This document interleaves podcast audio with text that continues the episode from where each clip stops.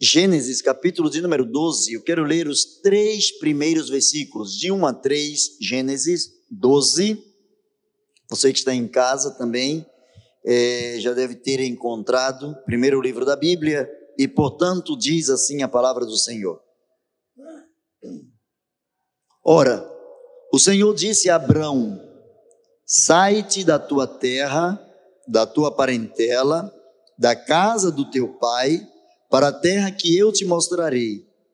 E far-te-ei uma grande nação, e abençoar-te-ei, e engrandecerei o teu nome, e tu serás uma bênção. E abençoarei os que te abençoarem, e amaldiçoarei os que te amaldiçoarem, e em ti serão benditas todas as famílias da terra. Capítulo 15, a partir do versículo 1 do mesmo livro de Gênesis, diz assim: Depois dessas coisas, veio a palavra do Senhor a Abrão em visão, dizendo: Não temas, Abrão, eu sou o teu escudo, o teu grandíssimo galardão. Então disse Abrão: Senhor Jeová, que me hás de dar? Pois ando sem filhos, e o mordomo da minha casa é o Damasceno Eliezer. Disse mais Abrão: Eis que me não tens dado semente, e eis que um nascido, e eis que um nascido na minha casa será o meu herdeiro. E eis que veio a palavra do Senhor a ele dizendo: Este não será o teu herdeiro, mas aquele que de tuas entranhas sair, esse será o teu herdeiro. Então levou fora e disse: Olha agora para os céus e conta as estrelas, se as pode contar. E disse-lhe: Assim será a tua semente e creu ele no Senhor, e foi-lhe imputado isto por justiça. E foi-lhe imputado isto por justiça. Amado Deus, louvamos o teu nome e te agradecemos, ó Deus, pela tua forma de agir, de amparar, de acolher, de entender o coração humano. Obrigado, Senhor, pela tua fidelidade, obrigado porque contigo sempre podemos contar. Por isso te adoramos e o fazemos em nome de Jesus. Amém e amém. Eu quero pensar em poucos instantes com os irmãos sobre o valor da tua fé. Talvez a menor palavra que exista na Bíblia com maior profundidade e significado seja exatamente a palavra fé constituída apenas de duas letras. Duas letras formando uma palavra pequena, uma palavra quase que imperceptível, uma palavra com uma única sílaba, de tão pequena que é. Mas uma palavra que revela a grandeza da sinceridade do coração quando se dispõe a se lançar plenamente nas mãos do Deus Todo-Poderoso, do Altíssimo Senhor. A Bíblia nos diz de uma forma bem enfática que sem fé é impossível agradar a Deus. E eu vejo no capítulo 15 de Gênesis, o versículo de número 6, dizendo que Abraão creu no Senhor, teve fé no Senhor, e isto lhe foi imputado por justiça. Deus recebeu a sua fé, a sua confiança, Deus recebeu a sua coragem de confiar no Deus Todo-Poderoso, de se lançar por inteiro nas mãos daquele que é Criador e sustentador do universo. Deus fez com que esse seu ato de fé, essa sua declaração, essa sua crença irrestrita no poder do Senhor, Deus, Deus tomou para si como sendo algo que revelava eh, o caráter da justiça. Deus recebeu como sendo algo justo, Deus recebeu como sendo algo que deveria marcar a vida de Abraão. No capítulo 12, a gente vê o chamado de Deus. Deus chama Abraão e faz uma promessa.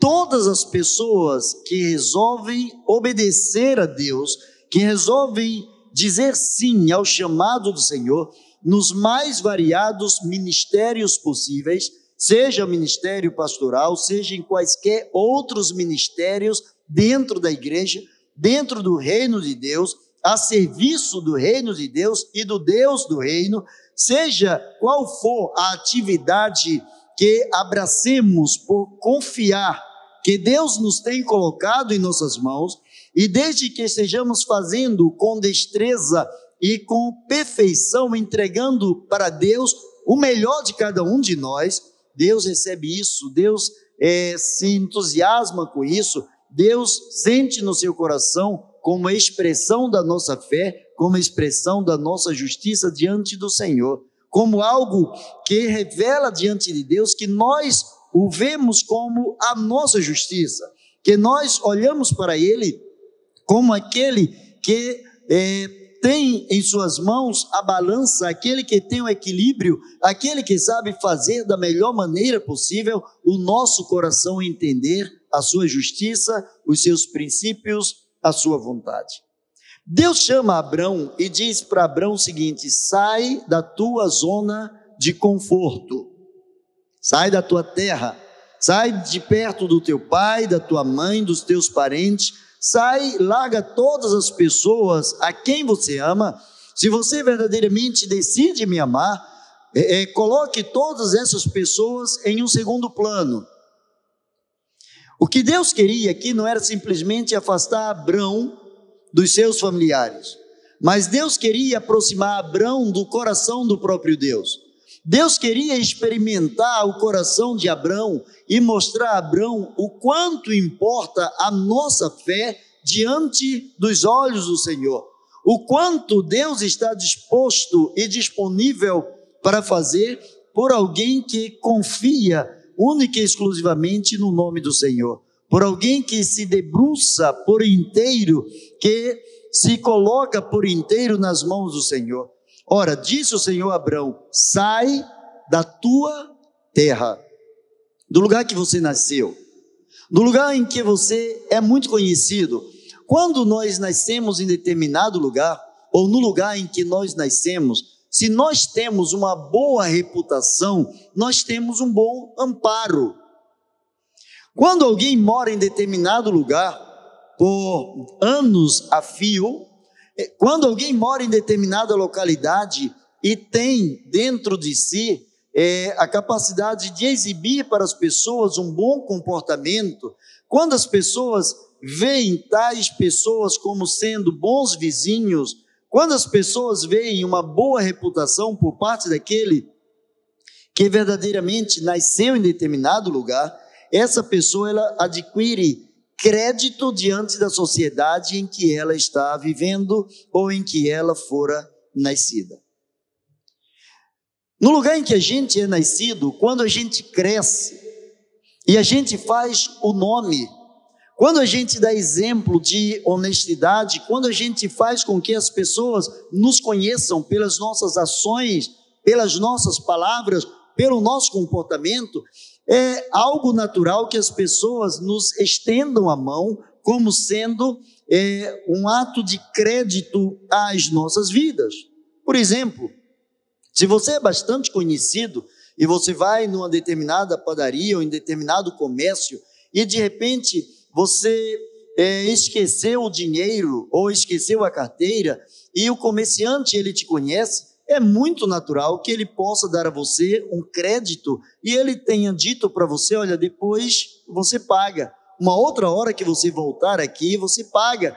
Você tem crédito porque todo o tempo nós estamos tendo convívio com você. Nós sabemos da sua índole, nós sabemos do seu comportamento. Na nossa terra, na terra em que nós nascemos, ou na terra em que nós somos criados, ou na terra em que nós somos abraçados, nós estamos seguros, porque ali nós temos credibilidade. E Deus estava dizendo para Abraão, para Abraão o seguinte: Abraão, você vai pegar toda a credibilidade que você tem junto aos seus, aos seus parentes, aos seus é, é, conterrâneos, as pessoas com quem você vive, e você vai colocar isso em segundo plano. Eu quero que você agora faça de mim a tua âncora. Eu quero que você realmente firme morada em mim. Eu quero que você acredite na palavra que sair da minha boca. E eu quero que você viva movido por algo que eu vou chamar de fé.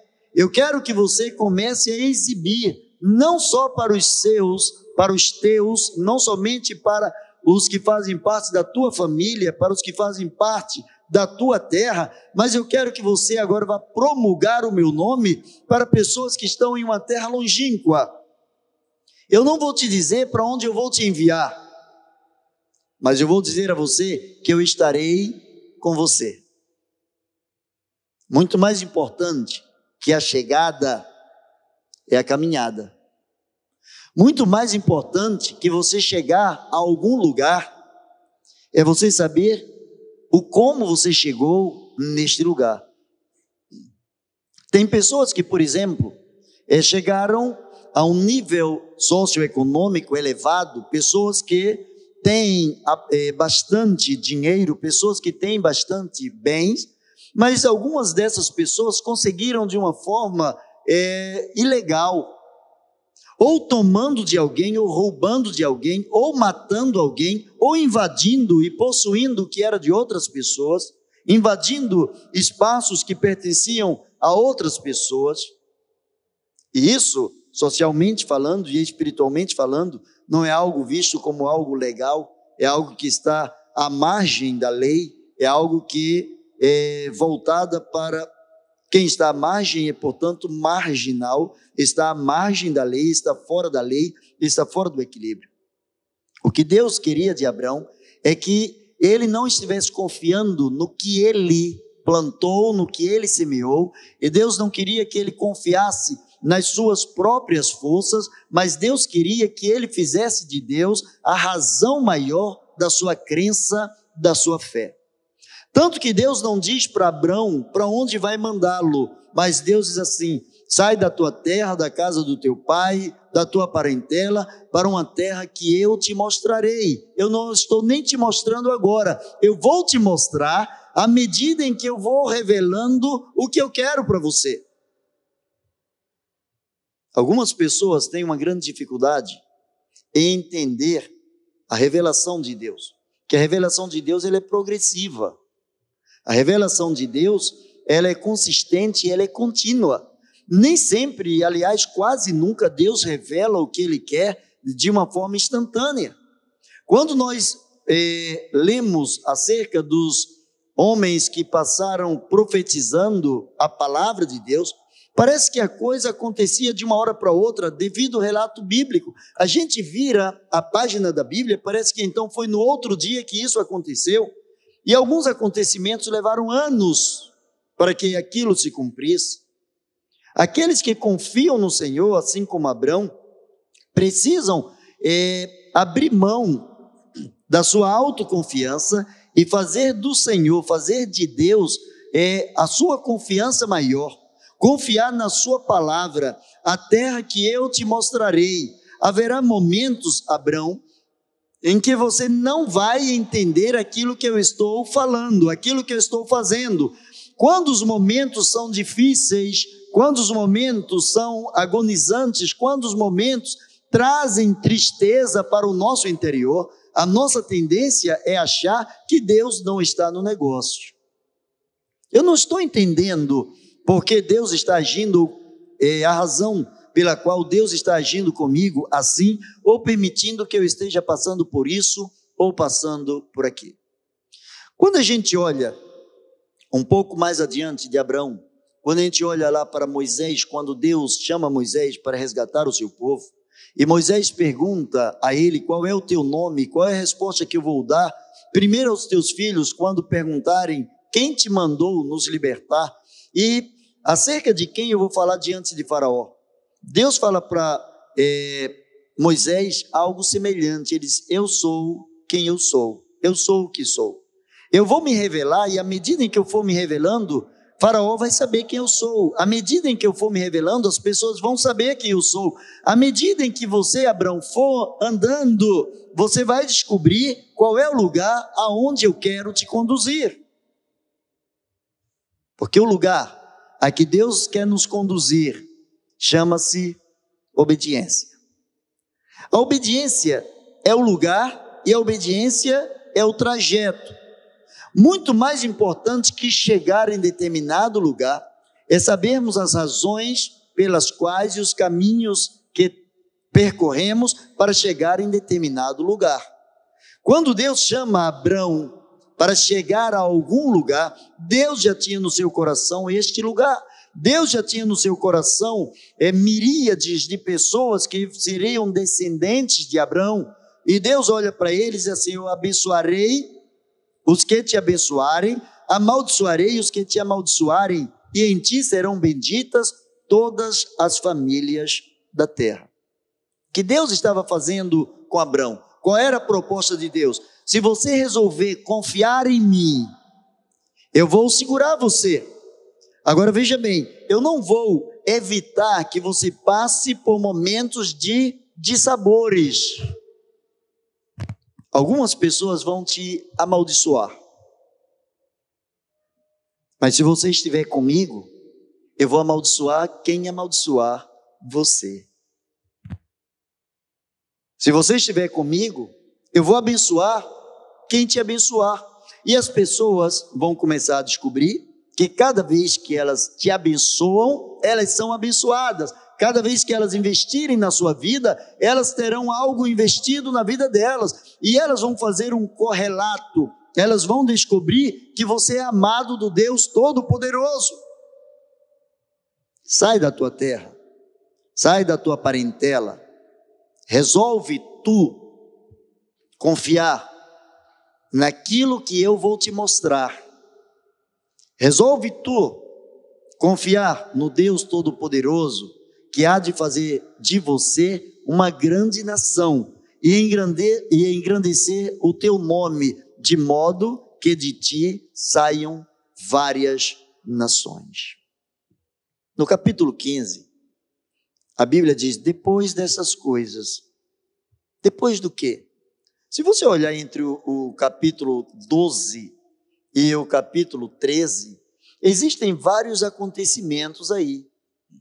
No capítulo 12, Deus chama Abraão e lhe faz essa promessa, mas no mesmo capítulo diz que ele desce para o Egito, depois diz que ele volta do Egito, depois ele se aparta de Ló, ou Ló se aparta dele, depois existe é, a guerra entre de quatro reis contra cinco outros reis, então existia uma guerra entre nove reis, depois Ló é levado cativo, depois Melquisedeque vem e abençoa Abraão. Então, isso nos dá a nítida certeza que a coisa não aconteceu de uma forma instantânea.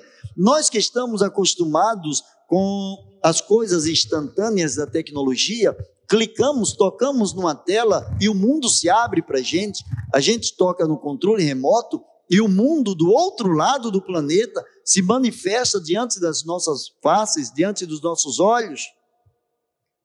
Mas no reino de Deus, as coisas não são dentro do nosso tempo, que o nosso tempo não é o tempo perfeito. Depois dessas coisas, Deus chama Abraão e o anima. Capítulo diz, capítulo 15 diz: Deus anima Abraão. Se Deus anima Abraão é porque é Abraão, Abraão estava desanimado. Deus o chamou. No relato do capítulo 12, Deus o chamou. E naturalmente, todas as coisas novas, toda novidade, ela é empolgante. Assim como muitas pessoas, quando abraçam a fé cristã, se, se sentem tão empolgadas que parece que só respiram é, os ares celestiais. Mas a palavra de Deus diz lá no capítulo 12, eu vou abençoar quem te abençoar, mas eu vou amaldiçoar quem te abençoar. O que é que Deus estava dizendo para Abraão? Abraão, você vai ser um homem normal. Eu não vou te blindar e não vou retirar de você algumas possibilidades. A mesma chuva que vai cair na casa do seu vizinho vai cair na sua casa. O mesmo vento que soprar no seu vizinho vai soprar também na sua casa. As mesmas tempestades que acontecer com outras pessoas vão acontecer também com você.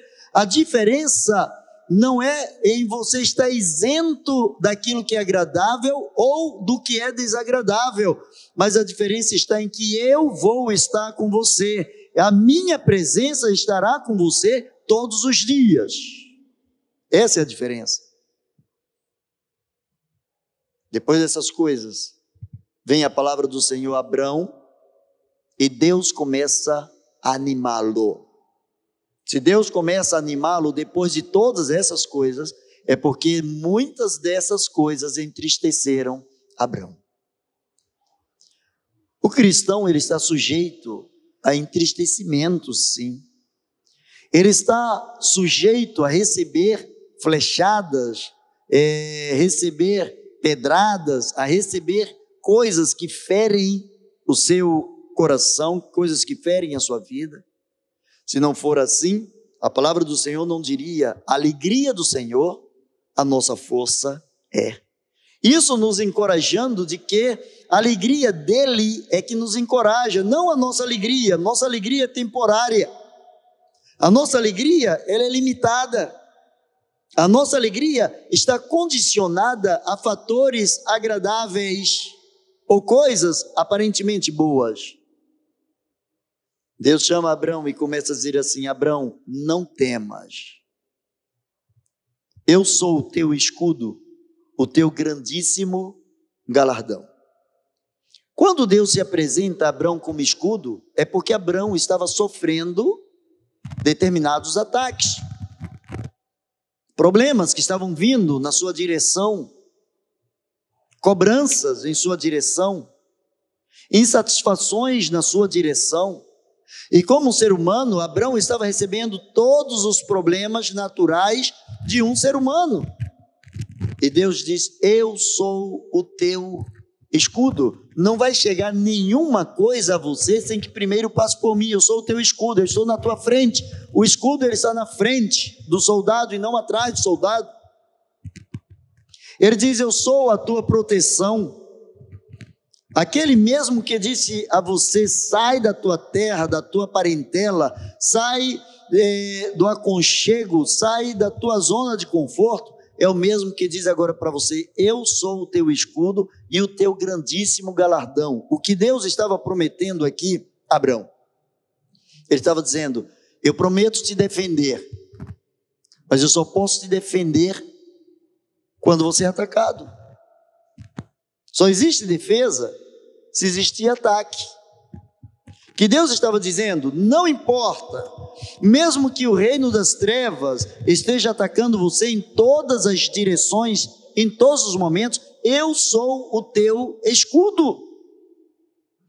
Você vai utilizar a sua fé para se defender com a minha palavra, eu sou o teu escudo, mas além disso, eu sou a tua recompensa. O que Deus estava dizendo, vai valer a pena ter andado comigo, vai valer a pena ter desafiado o reino das trevas, vai valer a pena ter passado por momentos difíceis sem cair. O desânimo pode chegar, mas você não pode abrir mão de confiar em mim para concluir. Abraão chegou e disse a Deus: Deus, o que é que tu has de me dar? Tem algo que está me afligindo, tem algo que está me machucando. Era tradição no tempo de Abraão. O homem era rico à medida em que ele tinha filhos. Quanto mais filhos ele tinha, mais importante ele era, mais influente ele era. E ele diz: Tudo que eu tenho, eu vou deixar para quem? Eu vou deixar para um escravo que nasceu na minha casa, alguém que é filho de um dos meus servos, e se eu morrer hoje, eu vou ter que deixar tudo isso para ele, porque eu não tenho filho. E Deus o anima dizendo: Eu vou te dar um filho. Eis que não me tens dado semente, e eis que um nascido na minha casa será o meu herdeiro. Veio a palavra do Senhor dizendo: Este não será o teu herdeiro, mas aquele que das tuas entranhas sair, esse será o teu herdeiro. Então o levou para fora e disse: Olha agora para os céus e conta as estrelas, se as pode contar. E disse-lhe: Assim será a tua semente. E creu ele no Senhor, e isso lhe foi imputado por justiça. Olha, Abraão, ele tinha uma angústia, Abraão, ele tinha uma angústia no seu coração, ele queria ser pai e ele não era pai. A sua esposa não tinha como conceber um filho, ela era estéril. Ele já pensava em passar o que ele tinha em caso de morte para um filho do coração, alguém que morava na sua casa, um escravo nascido de um outro escravo, mas que não era o seu filho, que não tinha sua consanguinidade. E Deus diz para ele: Eu sou aquele que te defende. Qual é a tua angústia? Não ter um filho? Eu posso te dar um filho. Eu sou o teu galardão. Qual é a tua necessidade? Um filho? Eu vou te dar um filho. E Deus o leva para fora e diz assim: Olha para os céus, conta as estrelas. Se Deus o levou para contar as estrelas, Deus o levou para fora numa noite. Às vezes nós queremos olhar para as estrelas durante o dia. E durante o dia, muito raramente a gente vê alguma estrela, muito raramente. De manhã cedo é possível ver algumas estrelas. Mas quando a noite chega, quando a escuridão, quando as trevas, a negritude da noite chega, as estrelas se destacam. E Deus leva eles assim: conte as estrelas, você pode contar, contar as estrelas assim será a tua descendência. Às vezes nós queremos dar um jeitinho para ajudar Deus. Deus não precisa de jeitinho. Deus não precisa de jeitinho. Ele tinha a promessa. Naturalmente, conversando com a, com a sua esposa, ele deve ter falado da promessa de Deus à sua vida. Olha, nós seremos pai de uma grande nação, ou de várias nações. Sara, ou Sarai, tenta dar um jeito, trazendo Agar, a sua serva, para dar a luz a um filho de Abrão. Mas esse não era o projeto de Deus. Deus, quando verdadeiramente tem algo como projeto na vida do, do homem, Deus vai fazer de tudo e da melhor maneira possível porque os seus planos não podem ser frustrados. Jó entendeu isso quando ele diz no capítulo 42, 2: Bem sei eu que tudo podes e nenhum dos teus pensamentos pode ser impedido. Nenhum. Para concluir, este não será o teu herdeiro, mas aquele que das tuas entranhas sair, esse será o teu herdeiro. Quando Deus chamou Abraão, ele fez promessa.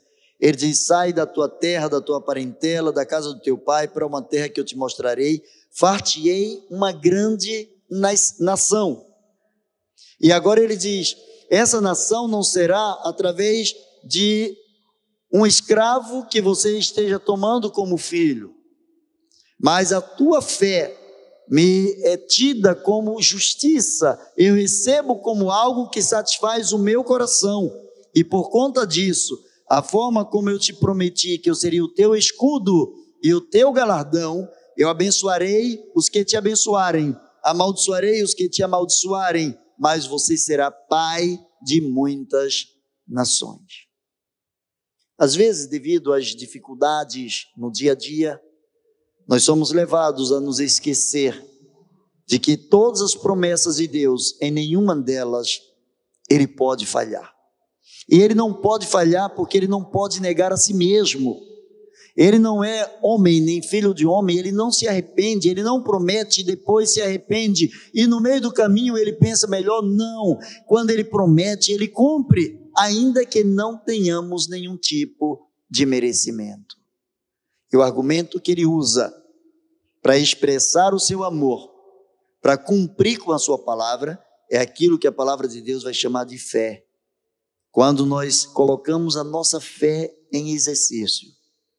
nós movimentamos o coração de Deus. Quando nós temos o conhecimento e nós o colocamos em prática, isso é chamado de sabedoria. Sabedoria é o conhecimento colocado em prática. A fé colocada em prática, ela agrada o coração de Deus. Baixe a sua cabeça e fale com Deus nesse instante. Talvez você esteja vivendo um momento de lutas. Talvez você esteja vivendo um momento de dor. Talvez você esteja passando por um momento, quem sabe, até de desânimo.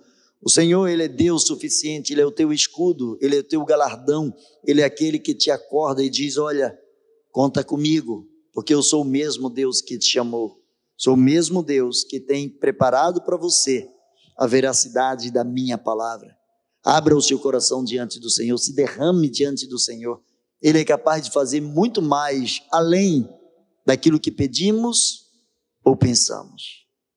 Maravilhoso Deus e eterno Pai, em nome de Jesus, para a honra e glória do teu santo nome, toma em tuas mãos, ó Deus, a vida de cada servo, cada pessoa que está nesse momento abrindo o seu coração para ti.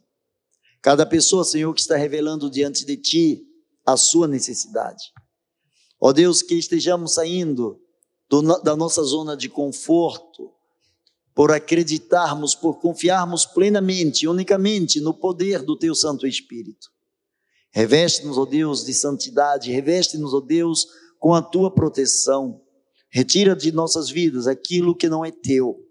Glorifica o Teu nome em nossas vidas. Assim oramos em nome de Jesus.